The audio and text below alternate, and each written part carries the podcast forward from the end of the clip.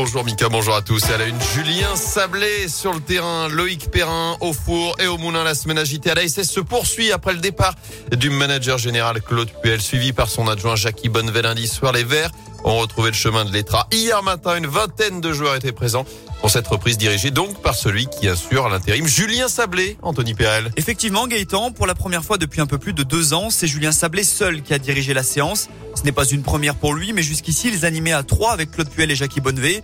Et donc, durant cette session qui a duré une grosse heure, l'ancien numéro 27 de la SS a donné de la voix, encouragé comme souvent, mais aussi corrigé les erreurs parfois. Pour cette première, il avait axé la séance sur beaucoup de jeux devant le but. On a pu observer tout le travail qu'il restait effectué dans ce domaine-là d'ailleurs.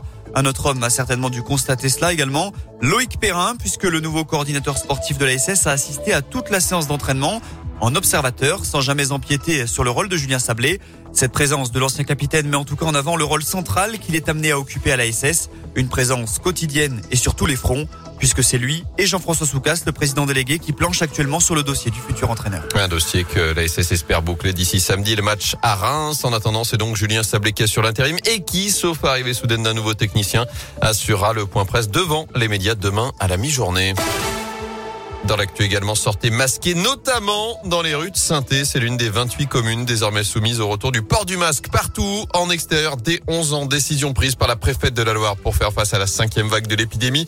Toutes les villes de plus de 5000 habitants sont concernées dans le département. On vous met la liste sur radioscoop.com.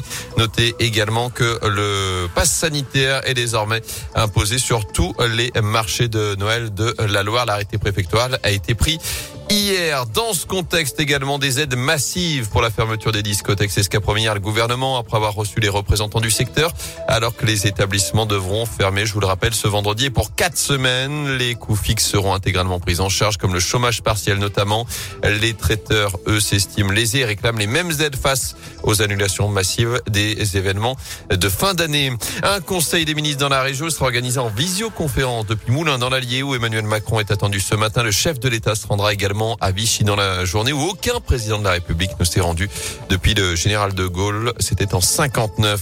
Les suites du drame de la 89, le conducteur du poids lourd qui a percuté une voiture arrivant en face lundi à Saint-Julien-d'Aude dans le Rouennais toujours en garde à vue auditionné dans le cadre d'un homicide involontaire.